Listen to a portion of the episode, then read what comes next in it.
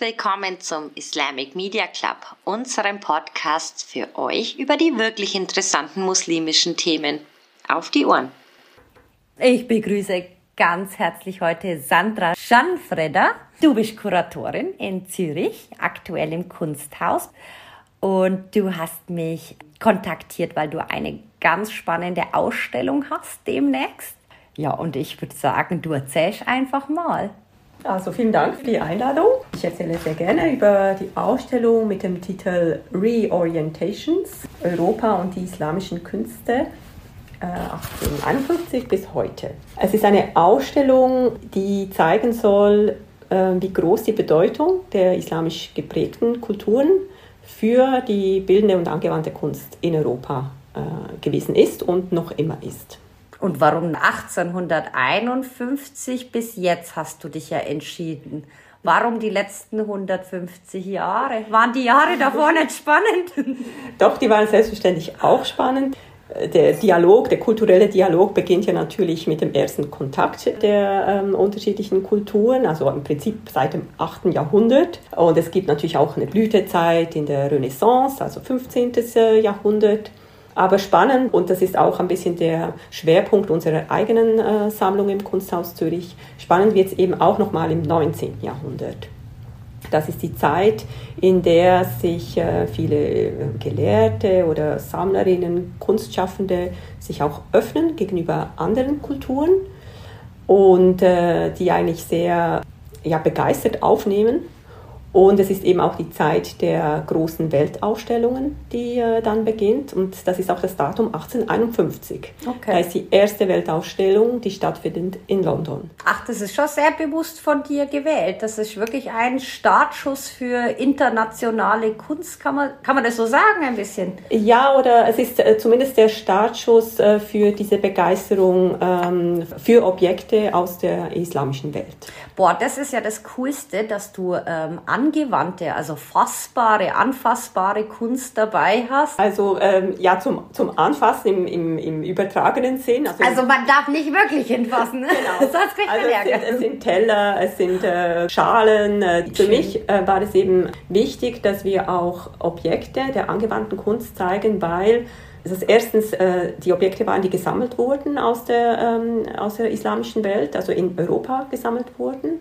Und die ersten, die eigentlich in Europa darauf reagiert haben als Kunstschaffenden, waren die Künstler der angewandten Kunst, Keramikmeister oder Glasmanufakturen, ähm, weil sie einfach auch fasziniert waren von der Ornamentik vor allem natürlich, aber auch äh, der unterschiedlichen Techniken. Ich würde gerne auf einen Künstler im Spezifischen eingehen, weil das einer meiner Lieblingskünstler ist. Das ist der Osman Hamdi Bey und auch von dem mhm. hast du ein paar Werke dabei. Genau, also Osman Hamdi Bey ist einer der, der berühmtesten und wichtigsten äh, Künstler des damaligen Osmanischen Reichs. Er ist dem breiten Publikum noch nicht so bekannt.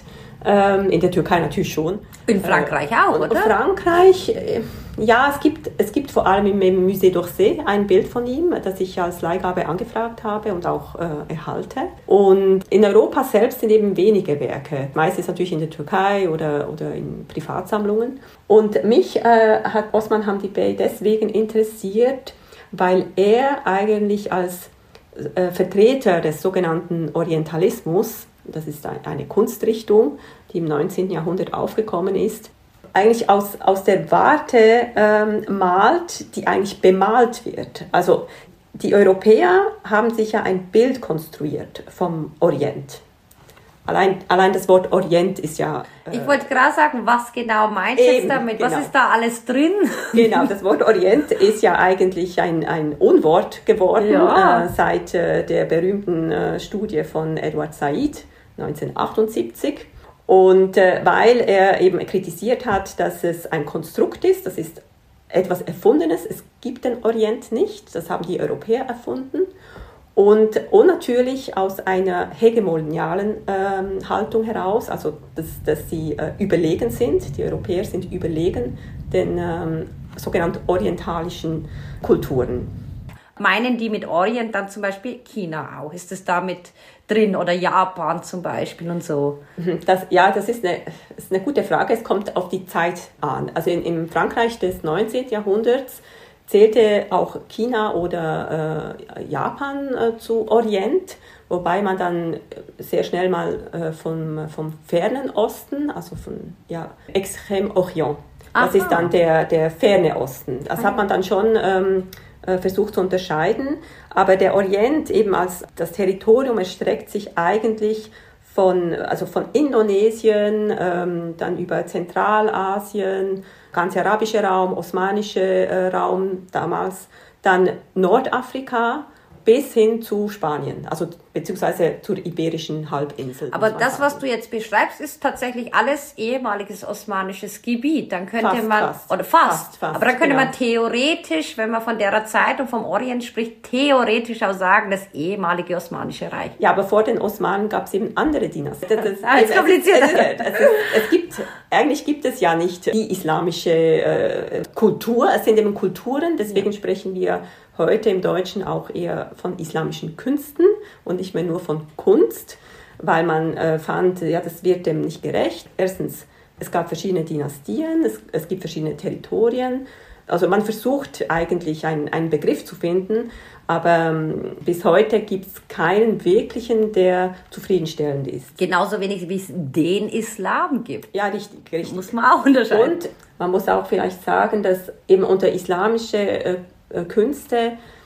Der Begriff ist halt ein bisschen äh, problematisch gewählt, weil er sofort ähm, die Religion mit beinhaltet. Wobei man eigentlich eher die Kulturen meint äh, aus diesen Regionen. Und äh, man kann es vielleicht gegenüberstellen, was äh, als unbefriedigender Begriff ist die westliche Kunst. Ja. Was ist denn die westliche Kunst? Ich meine, meint, meint ja, das die Franzosen, meint das die Spanier, ja, meint das die Kanadier? Ist es, ist ja, es eine, äh, ja. ist es eine Altartafel aus dem Mittelalter oder ist es ein Barockporträt aus äh, dem 17. Jahrhundert? Also, Was genau, ja. Aber beim Begriff westliche Kunst ist ja eigentlich eine Art Himmelsrichtung, äh, aber keine ähm, religiöse Konnotation. Und es gibt eben äh, äh, gibt einzelne Versuche, wie zum Beispiel der Begriff MENA-Region, äh, Middle East, North Africa, um das loszulösen von einem religiösen Begriff. Aber bei Middle East, Nordafrika hat man dann aber das äh, maurische Spanien hm. nicht dabei oder ähm, Indonesien ist auch nicht dabei. Also es tönt schwierig. Wie verpackst du es jetzt so, dass es dann passt? Ich muss gerade die ganze an die Mogul-Dynastie denken. Ja, dasselbe ist bei der persischen Kunst. Ja. Äh, wir werden auch persische Miniaturen zeigen. Und die Bildinhalte sind aber Inhalte vor der äh, islamischen Zeit. Und wir haben jetzt beispielsweise eine ähm, Forscherin, ähm, die darüber geschrieben hat und was, was im Englischen eben eingeführt wurde, beispielsweise, um das zu unterscheiden zwischen ähm, islamisch oder islamisch geprägt, dass sie eben nicht von Islamic, sondern von Islamicate oder statt Persian, Persianate. Das hat sich jetzt in, in anderen Sprachen noch nicht so durchgesetzt. Also streng genommen müsste man von islamisch geprägten ja. äh, äh, Künsten sprechen. Das wäre dann auch wahrscheinlich nicht bei allen Objekten zutreffend, aber bei den meisten. Ich muss nochmal zu Osman Hamdi Bey zurückgreifen. Der hat ja zum Beispiel auch, glaube ich, Frauen im Hammam oder sowas, irgendwie so in die Richtung, irgendwie Frauen abgezeichnet im, oder mit Shisha ganz oft und so, weißt du, wo da wirklich ja. nichts mit einem islamischen Bild jetzt erstmal zu tun hat. Ja, ja, genau. Und dann denke ich mir, ja. dann passt es eigentlich wieder nicht. Weil, ja. weißt du, wenn du einen Mann malst mit einer Shisha am Rauchen oder mhm. Frauen in einem Hammambad, dann hat das mit dem Islam einfach wirklich nichts zu tun. Aber das wird dann alles in diesen islamisch geprägt oder orientalischen Kunstbegriff gepackt. Vielleicht ja. hat sich da die Kunst ähm, Society auch irgendwann gedacht, hey, look, es geht nicht anders, wir müssen irgendwie einen Oberbegriff haben. Das ist ja, das ist, so das ist eigentlich ein, Hilfs-, es ist ein Hilfsbegriff. Ja. Es ist eindeutig ein Hilfsbegriff, um einfach mal äh, ein Gefäß zu eröffnen, wo man gewisse Arten von, von Kunstrichtungen einsortieren kann. Was hast du denn von Osman Hamdi genau. dabei alles? Eben Osman Hamdi, um äh, auf ihn äh, zurückzukommen.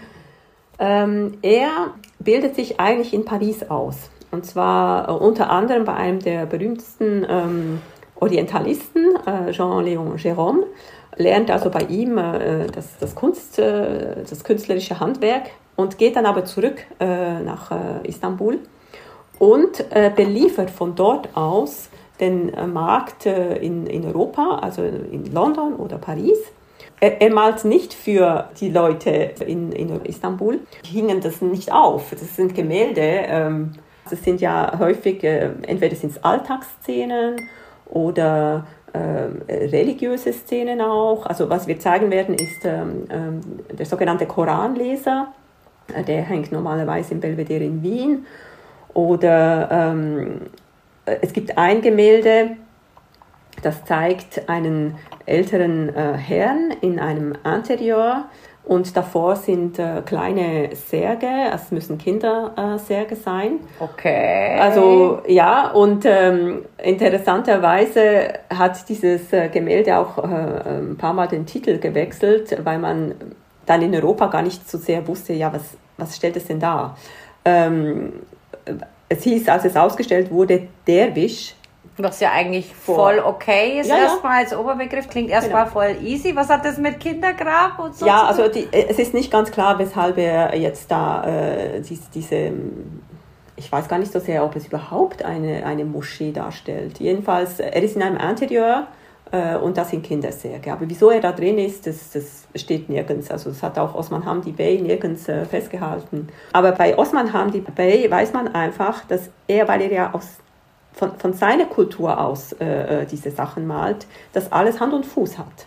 Was man eben bei einem äh, Maler wie Jérôme nicht äh, unbedingt behaupten kann, weil bei ihm weiß man, er hat die Wand, keine Ahnung, so Wandfliesen von dieser Moschee, dann irgendwie irgendein Möbel von irgendwo anders. Das hat er dann einfach kombiniert in seinem Gemälde. Es sieht dann einfach super orientalisch aus und das hat äh, das Pariser Publikum zufriedengestellt. Hauptsache die Leute mögen es. Ja, genau. Also völlig äh, Fantasie. Äh, Fantasie Aber manchmal wir würden, also ich als Laie, manchmal würden das checken überhaupt, weißt du, dass das zwei, drei verschiedene Na. Einflüsse sind. Ja, aber dann hat er Mainstream Kunst gemacht. Ja, natürlich. Das, das war Mainstream. Das ist verkauft oder Künstler, du weißt, Künstler ja, genau. verdienen ja genau. ihr Lebzeit nicht so viel. Ja, und, und vor allem äh, wenn sich äh, ein ähm, Sujet besonders gut verkauft äh, hat, hat es halt mehrmals gemalt. Ach so, die mussten ja das alles nochmal malen. Die haben ja keine Richtig. coole Drucker gehabt, ne? die haben. Richtig. Und äh, Osman Hamdi Bey hat das auch gemacht. Äh, weil er hat also dieses Gemälde mit dem äh, Derwisch, aber eben heute heißt es nicht mehr so, es heißt jetzt äh, ähm, heißt, glaube ich, einfach alter Mann. Nicht mal ein älterer Herr, sondern alter Mann äh, vor Kindersärgen. Das Interessante bei ihm ist ja dann, dass er Gründungsdirektor wurde des Archäologischen Museums in Istanbul und ähm, natürlich ein großes Interesse hatte an, an dem historischen Erbe äh, des Osmanischen Reiches und deswegen auch wirklich, was er gemalt hat, wirklich authentisch war. In der Türkei ist nach wie vor das beliebteste Objekt der Schildkrötenerzieher. Äh, oh, ja, genau. Den findest du überall im Grand Bazaar, oder? Da überall 10.000 verschiedene Variationen. Ich muss zugestehen, ja. ich habe auch schon dreimal gemalt, was wirklich coole Geschichte ja. ist. Aber ich glaube, der hat so, so viel mehr, wo die Leute wirklich nicht auf dem ja. Schirm haben und es lohnt sich wirklich, da Osman Hamdi Bey Kunst ja. mal nachzugehen. Und ich finde es mega, mega cool, dass du so viel dabei hast. Mhm. Aber was anderes, wo meine Aufmerksamkeit voll auf sich gezogen hat, gerade zu Anfang, ist dieser Cube-Würfel. Mhm. Ich weiß nicht, wie man es sagt. Das ist eigentlich ein Riesenteil, glaube ich. Auf meinem Blatt schaut so klein aus, aber du hast gesagt, das nimmt sehr viel Raum ja. ein. Ich habe gleich zu dir gesagt, ich möchte es zu Hause für mich. äh, ja, da musst du, glaube ich, nochmal die Decke. Da brauche ich ein Schloss. Sag Sandra, ich brauche ein Schloss.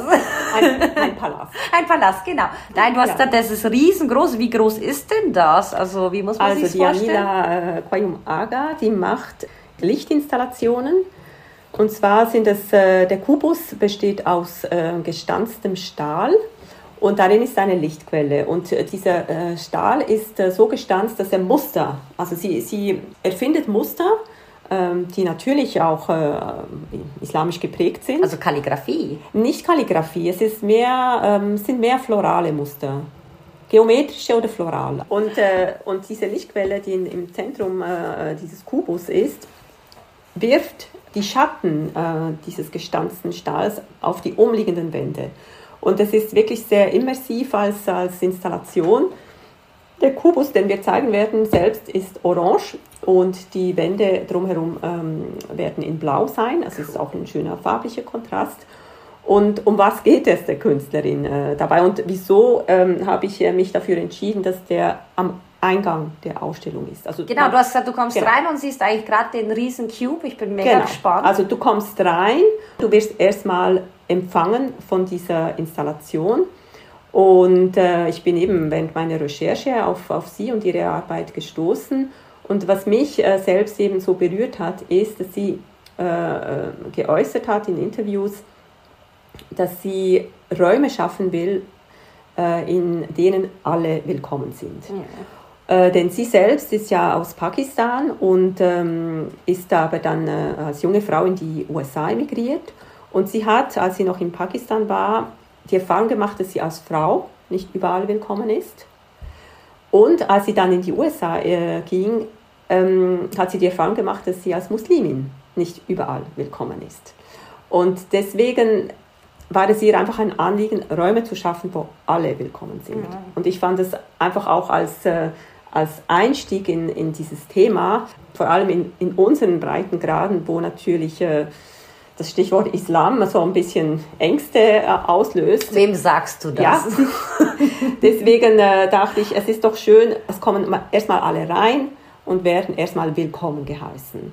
Vielleicht kann ich das an, an dieser Stelle auch sagen, das ist eben eines der, der Ziele der äh, Ausstellung, dass äh, man also einmal die Bedeutung erfährt äh, der islamisch geprägten äh, Kulturen für die europäische Kultur und dass man auch merkt, ähm, der Islam ist schon lange Teil unserer Kultur. Wir sind schon lange verwoben. Und unserer Gesellschaft. Und unserer Gesellschaft, genau. Das, das, wir sind schon lange miteinander verwoben. Und das ist auch äh, der, der Ansatz, den ich auch gewählt habe, also dieses Transkulturelle.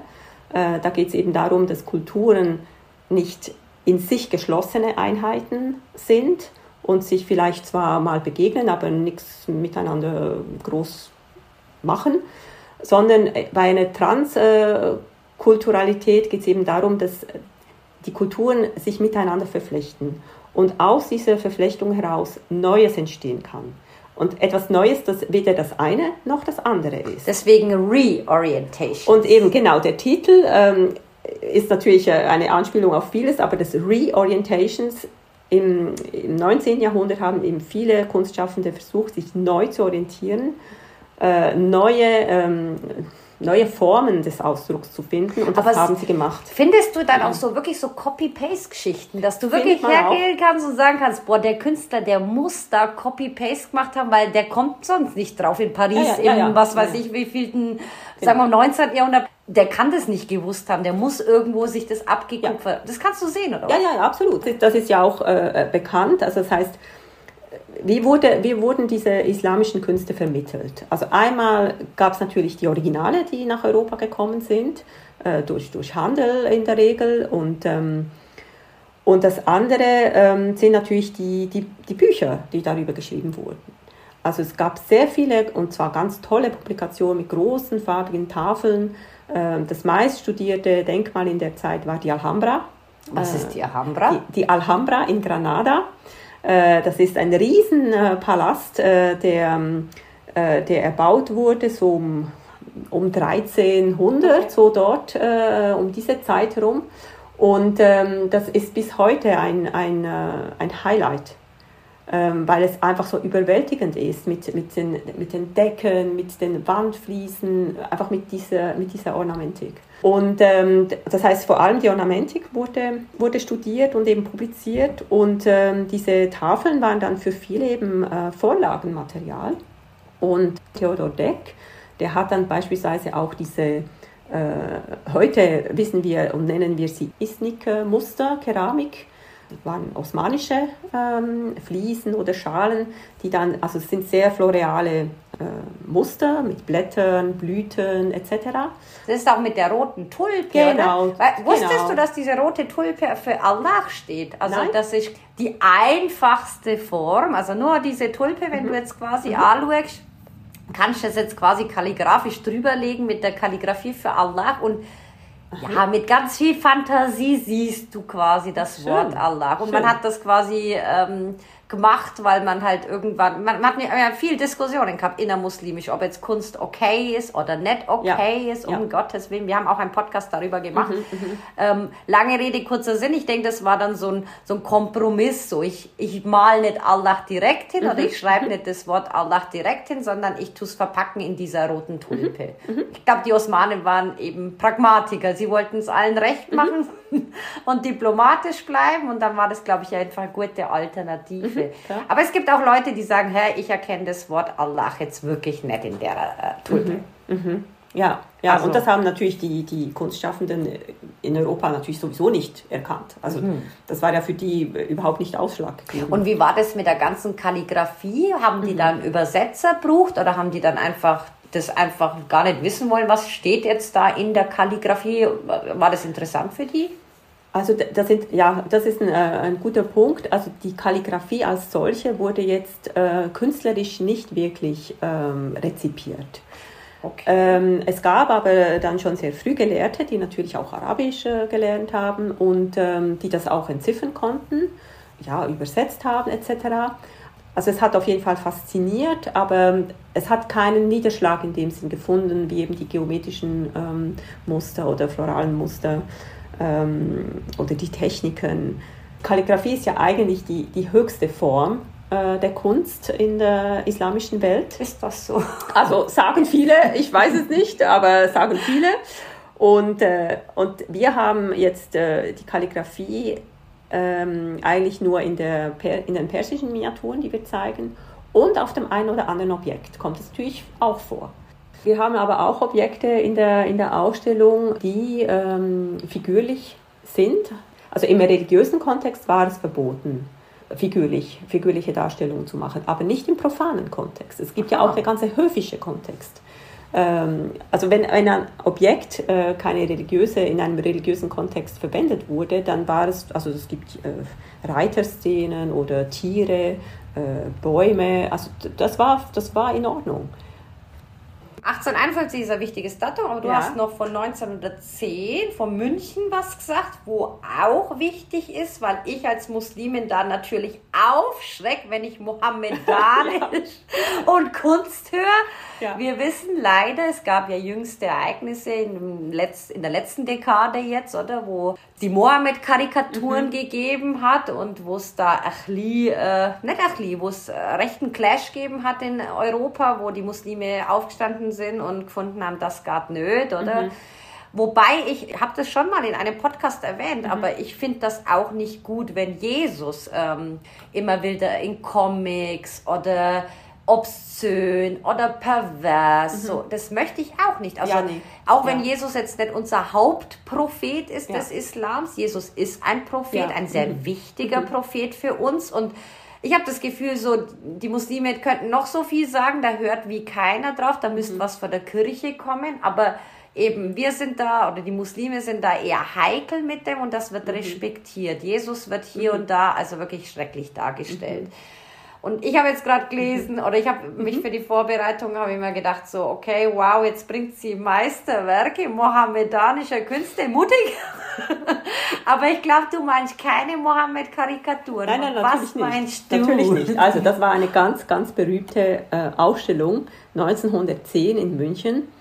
Ähm, die hat rund 3600 Objekte vereint wow. aus äh, eben ganz unterschiedlichen Territorien und Zeiten. Und ähm, weswegen diese Ausstellung so wichtig ist und auch das Datum, klar, der Begriff heute schockiert, wenn man äh, mohammedanisch äh, liest, aber noch wichtig ist das Wort davor, Meisterwerke. Und zwar äh, war das das erste Mal, dass eben äh, islamische äh, Künste auf dieselbe Stufe gehoben wurden wie europäische Meisterwerke beispielsweise der Renaissance. Also man hat sie man hat sie nicht mehr nur als, ja, ja, das sind ein paar Schalen und Vasen und so Gebrauchsgegenstände, sondern man hat sie als Kunst angesehen, anerkannt. anerkannt.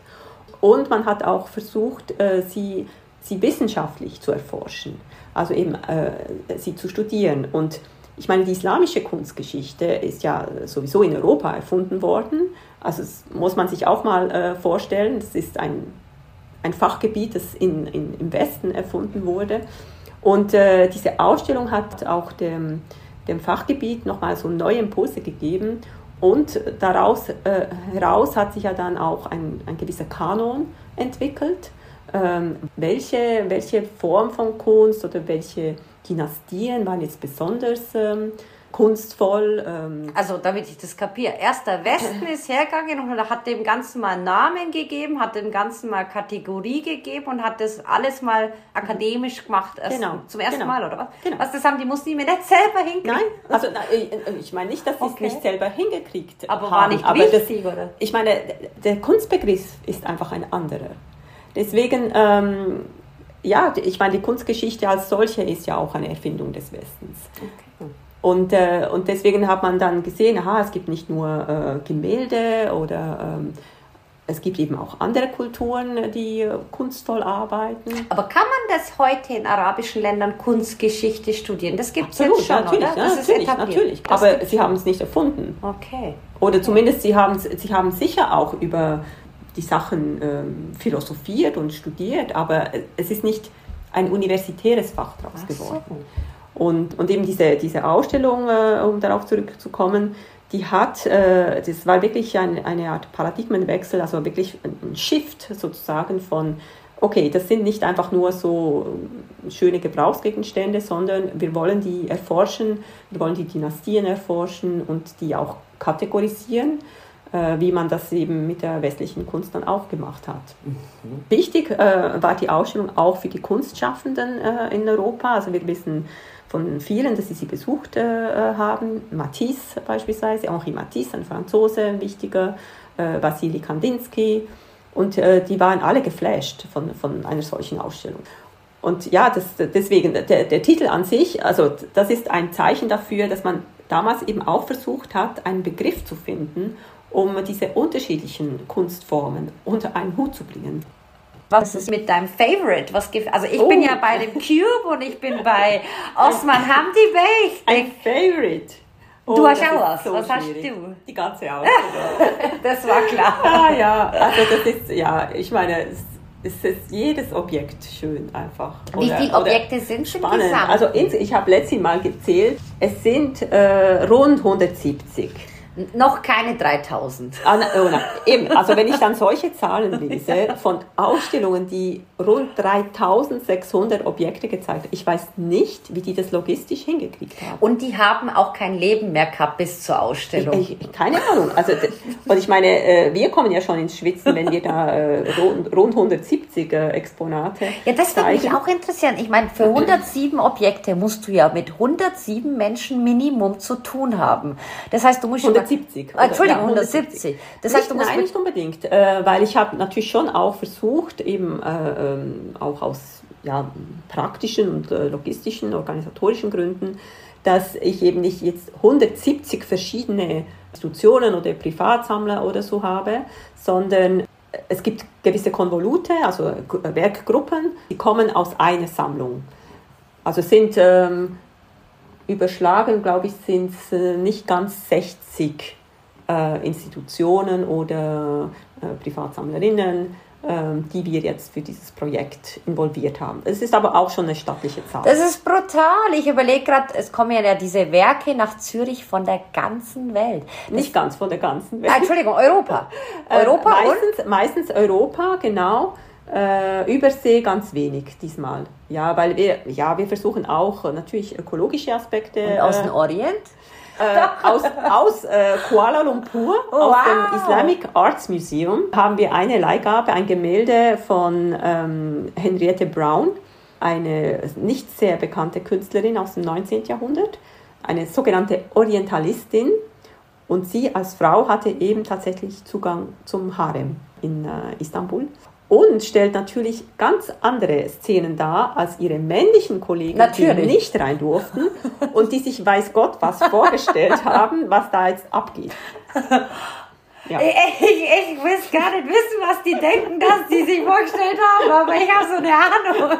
Wahrscheinlich ja. einmal komplett anders, was sie ah, so komplett anders, komplett anders. Also es ist ja einmal eine Faszination äh, da für eben diesen sogenannten Orient und eine Art Sehnsucht auch. Es ist ja auch ein geistiger Zufluchtsort für viele gewesen im 19. Jahrhundert. Aber im 19. Jahrhundert äh, ist es eben auch eine Zeit, ähm, wo viel äh, vernichtet wird, zerstört wird. Es ist die Zeit des Imperialismus, das heißt, äh, europäische Staaten dringen in andere Territorien ein. Und dieses, dieses Wechselspiel von Verehrung und Vernichtung, das ist ja schon, es hat was Schizophrenes. Hassliebe. Einerseits hatte man eine Faszination äh, für diese äh, fremden Kulturen und andererseits vernichtet man sie. Also es gibt Rémi Labrusse, der viel darüber äh, geschrieben hat und er sieht es eigentlich fast als Voraussetzung, damit im Westen eine neue Kunst entstehen konnte. Also viele waren auf der Suche nach einer sogenannten universellen Kunst. Und das bedingte sozusagen, dass man die anderen Kulturen wie, wie zerstört, damit eigentlich eine Kunst äh, entsteht, die aber universell ist. Also völlig ein Irrsinn. Und ich denke äh, mir gerade, oh mein Gott, wie viel haben die wohl coole Sachen vernichtet, ja. weißt wo wir heute nimmer profitieren können, weil sie es eben ja. kaputt gemacht haben. Ja, beziehungsweise die schönen Sachen, die haben sie bestimmt nicht vernichtet. Die haben sie natürlich ähm, dann, ja, entweder Aber liegt Schönheit so. nicht im Auge des Betrachters? Ja, das ist ein sehr gutes äh, Zitat, was eben da mitspielt. Also in, in, dieser Zeit des, des äh, Imperialismus und der ähm, Kolonialisierung. Kolonialisierung. Ich meine, wir haben eben KünstlerInnen wie eben äh, Gabriele Münter, Matisse, äh, Kandinsky, Klee, die bereisen diese Kolonien. Also die, die reisen nach Algerien, Tunesien, äh, Marokko. Obschon sie natürlich dieses koloniale System nicht befürworten, aber sie profitieren davon.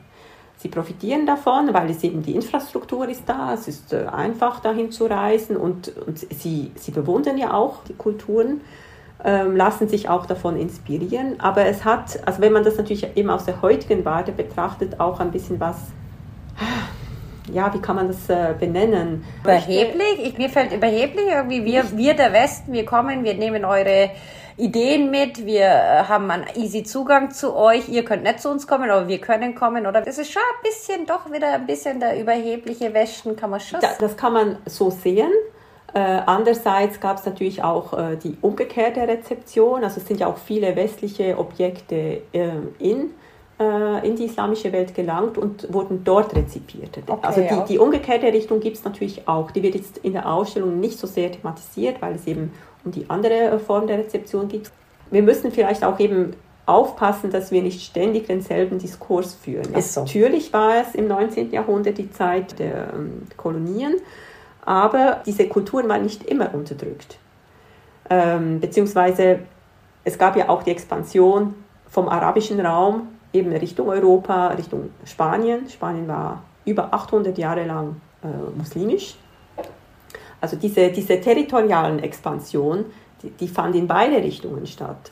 Und ich denke manchmal, es wird häufig vergessen, weil man immer nur dieses 19. Jahrhundert im Blick hat. Aber das ist an sich auf die ganze Geschichte gesehen eine kurze Zeit.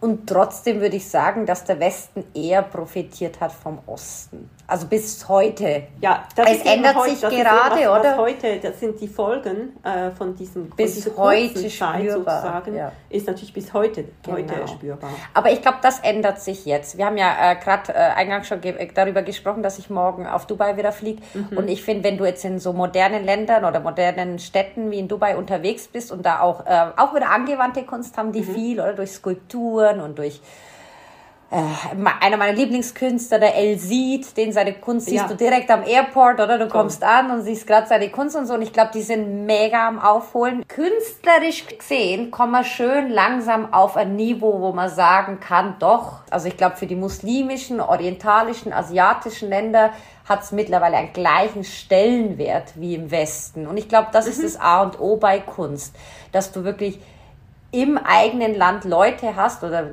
die Gesellschaft hast, die sagt, nein, das ist wichtig, das ist Kultur, das ist, das muss erhalten bleiben. Wir hatten mhm. ganz kurz mit dem IS wieder einen Rückschlag, oder jetzt in den mhm. vergangenen Jahren, weil sie ja. eben Weltkulturerbe zerstört mhm. haben mhm. oder auch wirklich Künste aus den Museen mhm. kaputt gemacht haben und so. Und was interessant mhm. war, der Aufschrei innermuslimisch war groß. Mhm. Also es ist nicht mehr so, dass sie das peripher tangiert, oder, sondern dass die mhm. wirklich finden, nein, das geht nicht und mhm. stopp und das ist wichtig, oder, für unsere mhm. Kultur, für unsere Identität. Ja, das ist das Stichwort. Es geht ja um die Identität. Ganz genau. Und wenn du natürlich äh, das Kulturerbe zerstörst, dann zerstörst du die Identität eines Kultur. Volkes. Das, das, ja, genau. Und das ist, glaube ich, jetzt heutzutage grundsätzlich ähm, international, glaube ich, bei allen angekommen, mhm. dass das wichtig ist und dass das ja, angeschaut werden muss. Also mhm. nach wie vor. Ja, und, und natürlich ähm, bewahrt werden. Bewahrt, werden, werden ja. muss. Das genau, ist ein genau. gutes Stichpunkt. Ja, ja.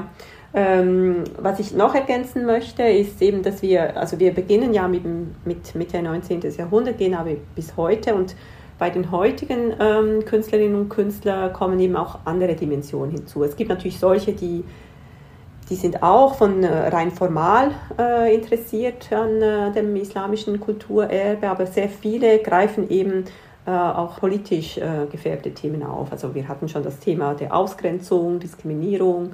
Dann gibt es natürlich das Thema Migration. Das wird in einer schönen Arbeit äh, präsentiert, die wirklich in Dialog stehen wird mit den äh, islamischen Kunstobjekten, äh, wo es um Routen geht, also Handelsrouten, die aber, also über die äh, diese Kunst äh, zu uns gekommen ist. Aber heute, diese, die, meistens sind es dieselben Routen, über die jetzt die Menschen fliehen nach Europa. Und dass man äh, sich dessen auch äh, bewusst äh, Mega interessant auch, Sandra. ja, also ich finde es auch wirklich spannend, dass also die Objekte, die, die waren alle höchst willkommen. Aber die, Menschen, Menschen also wir wollen die Objekte wow. gerne, aber die Menschen, die, die sollen, die sollen gerne, gerne dort bleiben. Und früher war es halt Safran und was weiß ich, welche Gewürze vielleicht. Mhm. Und heute mhm. haben sie halt äh, mhm. nichts dabei, hätte ich beinahe gesagt. Ja. Oder nur das, was sie brauchen, oder? Ja. Und, ja. ja. Also das ist so, die Mitbringsel äh, haben sich geändert, sagt. Ja, ja, die Mitbringsel haben sich geändert. Das ist eine Arbeit, äh, die ich erwähnt habe, von Waltensberg und, und Siepert. Und äh, sie haben äh, ähm, die, ähm, Geflüchtete äh, aus verschiedenen Ländern, also Syrien, Irak, äh, die in die Schweiz äh, geflohen sind, äh, befragt, wie, wie war das auf der Flucht und, äh, und die auf diesen Routen eben zu uns gekommen sind. Also eine, eine Arbeit, die wirklich auch mit der Schweiz äh, zu tun hat. Und die andere, die ich auch erwähnen möchte, eben zum Thema Kolonialismus, weil es eben doch Aspekte gibt, die kritisch zu beleuchten sind äh, bei diesen Kulturreisenden wie Kandinsky oder so. Da zeigen wir eine Videoarbeit von äh, Bushra Khalili, die das Thema eben, äh, welche Folgen hatte, äh, haben, hat die Kolonisierung äh, gehabt und wie schaffen es diese Länder, sich zu befreien äh, von, von einer Dominanz. Das sind dann Momente in der Ausstellung, wo ich hoffe, dass das Publikum reflektiert dass es nicht einfach kommt und nur schöne Gemälde äh, sich anzuschauen, dass sich auch so den Kontext nochmal äh, vergegenwärtigt und einfach reflektiert. Das, der Kontext gehört halt auch mit dazu. In diesem Sinne hast du noch einen Startschuss, wann es denn los? Wann ja, dürfen wir denn, klar. wann darf man da reinstürmen? Also ab dem äh, 24. März, cool. dann äh, ist die Ausstellung äh, offen und sie dauert bis zum 16. Juli. Ähm, also man hat doch schön äh, lange Zeit. Die Ausstellung wird auch äh, begleitet äh, von einem Rahmenprogramm. Also wir haben eine Kooperation mit den Arthouse-Kinos cool. eingehen können. Also sie zeigen fünf Filme, die sozusagen mit dem Thema was zu tun haben, aber natürlich auf eigene Art und, und Weise. Also wir haben Klassiker wie Lawrence of Arabia bis ganz zeitgenössisches. Wir haben natürlich auch äh, einen Film von Shirin Neshat, Women Without Men, äh, wieder hochaktuell. Und ähm, äh, was wir auch haben, sind ähm, Künstlergespräche. Äh, das eine mit dem tunesischen Filmregisseur, der wiederum sehr stark äh, inspiriert wurde von Klee. Also wir haben Klee, der äh, nach Tunesien geht, von dort inspiriert zurückkommt.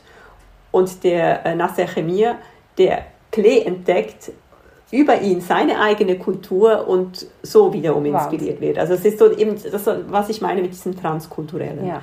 Deswegen wäre es schon gut, man würde auch da differenzieren, wenn man jetzt äh, in diesen Debatten um kulturelle Aneignung einsteigt. Ja. Ich meine, was heißt es genau? Äh, man muss es klar definieren. Denn Kultur ähm, entsteht nur im Austausch. Ja. Und ähm, was Sie auch haben werden, ist ein, ein Künstlerin-Gespräch mit der Parastu Foruchar, eine iranische äh, Künstlerin und Aktivistin. Sie wird natürlich über ihre Arbeit sprechen, die sehr politisch ist, aber auch äh, über die Situation derzeit im Iran mal schauen, das Gespräch wird im Juni stattfinden, mal schauen, wie sich bis dahin die Situation entwickelt. Toi, toi, toi, ja. immerhin. Ja. Also sind wir jetzt auch schon demonstrieren gegangen in Zürich. Es mhm. geht was. Also ich glaube, mhm. international, die mhm. Frauen stehen ja, auf für die Frauen. Das mhm. ist mega schön. Sandra Janfreda, vielen, vielen herzlichen Dank. Ich finde es ein mega Benefit, dich kennengelernt zu haben durch die Ausstellung. Okay durch die Thematik. Ich bin mega froh. Äh, in mir hast du einen Fan und ich bin auch sehr gespannt auf die Ausstellung. Danke, dass du dir Zeit genommen hast und mit uns darüber gesprochen hast. Möchtest du noch irgendwas loswerden? Ist dir noch was zu kurz gekommen? Ja, also erstmal auch ein herzliches Dankeschön von meiner Seite. Ich bin auch super glücklich, dass wir uns kennengelernt haben und dass es diesen Podcast gibt. Äh, ich habe natürlich auch etliche Folgen schon gehört und ich hoffe, dass er möglichst viele Menschen erreicht und äh, dass sie dann auch äh, Lust haben, ins Kunsthaus Zürich zu kommen. Ach, da bin ich mir sicher. Merci vielmals. Danke.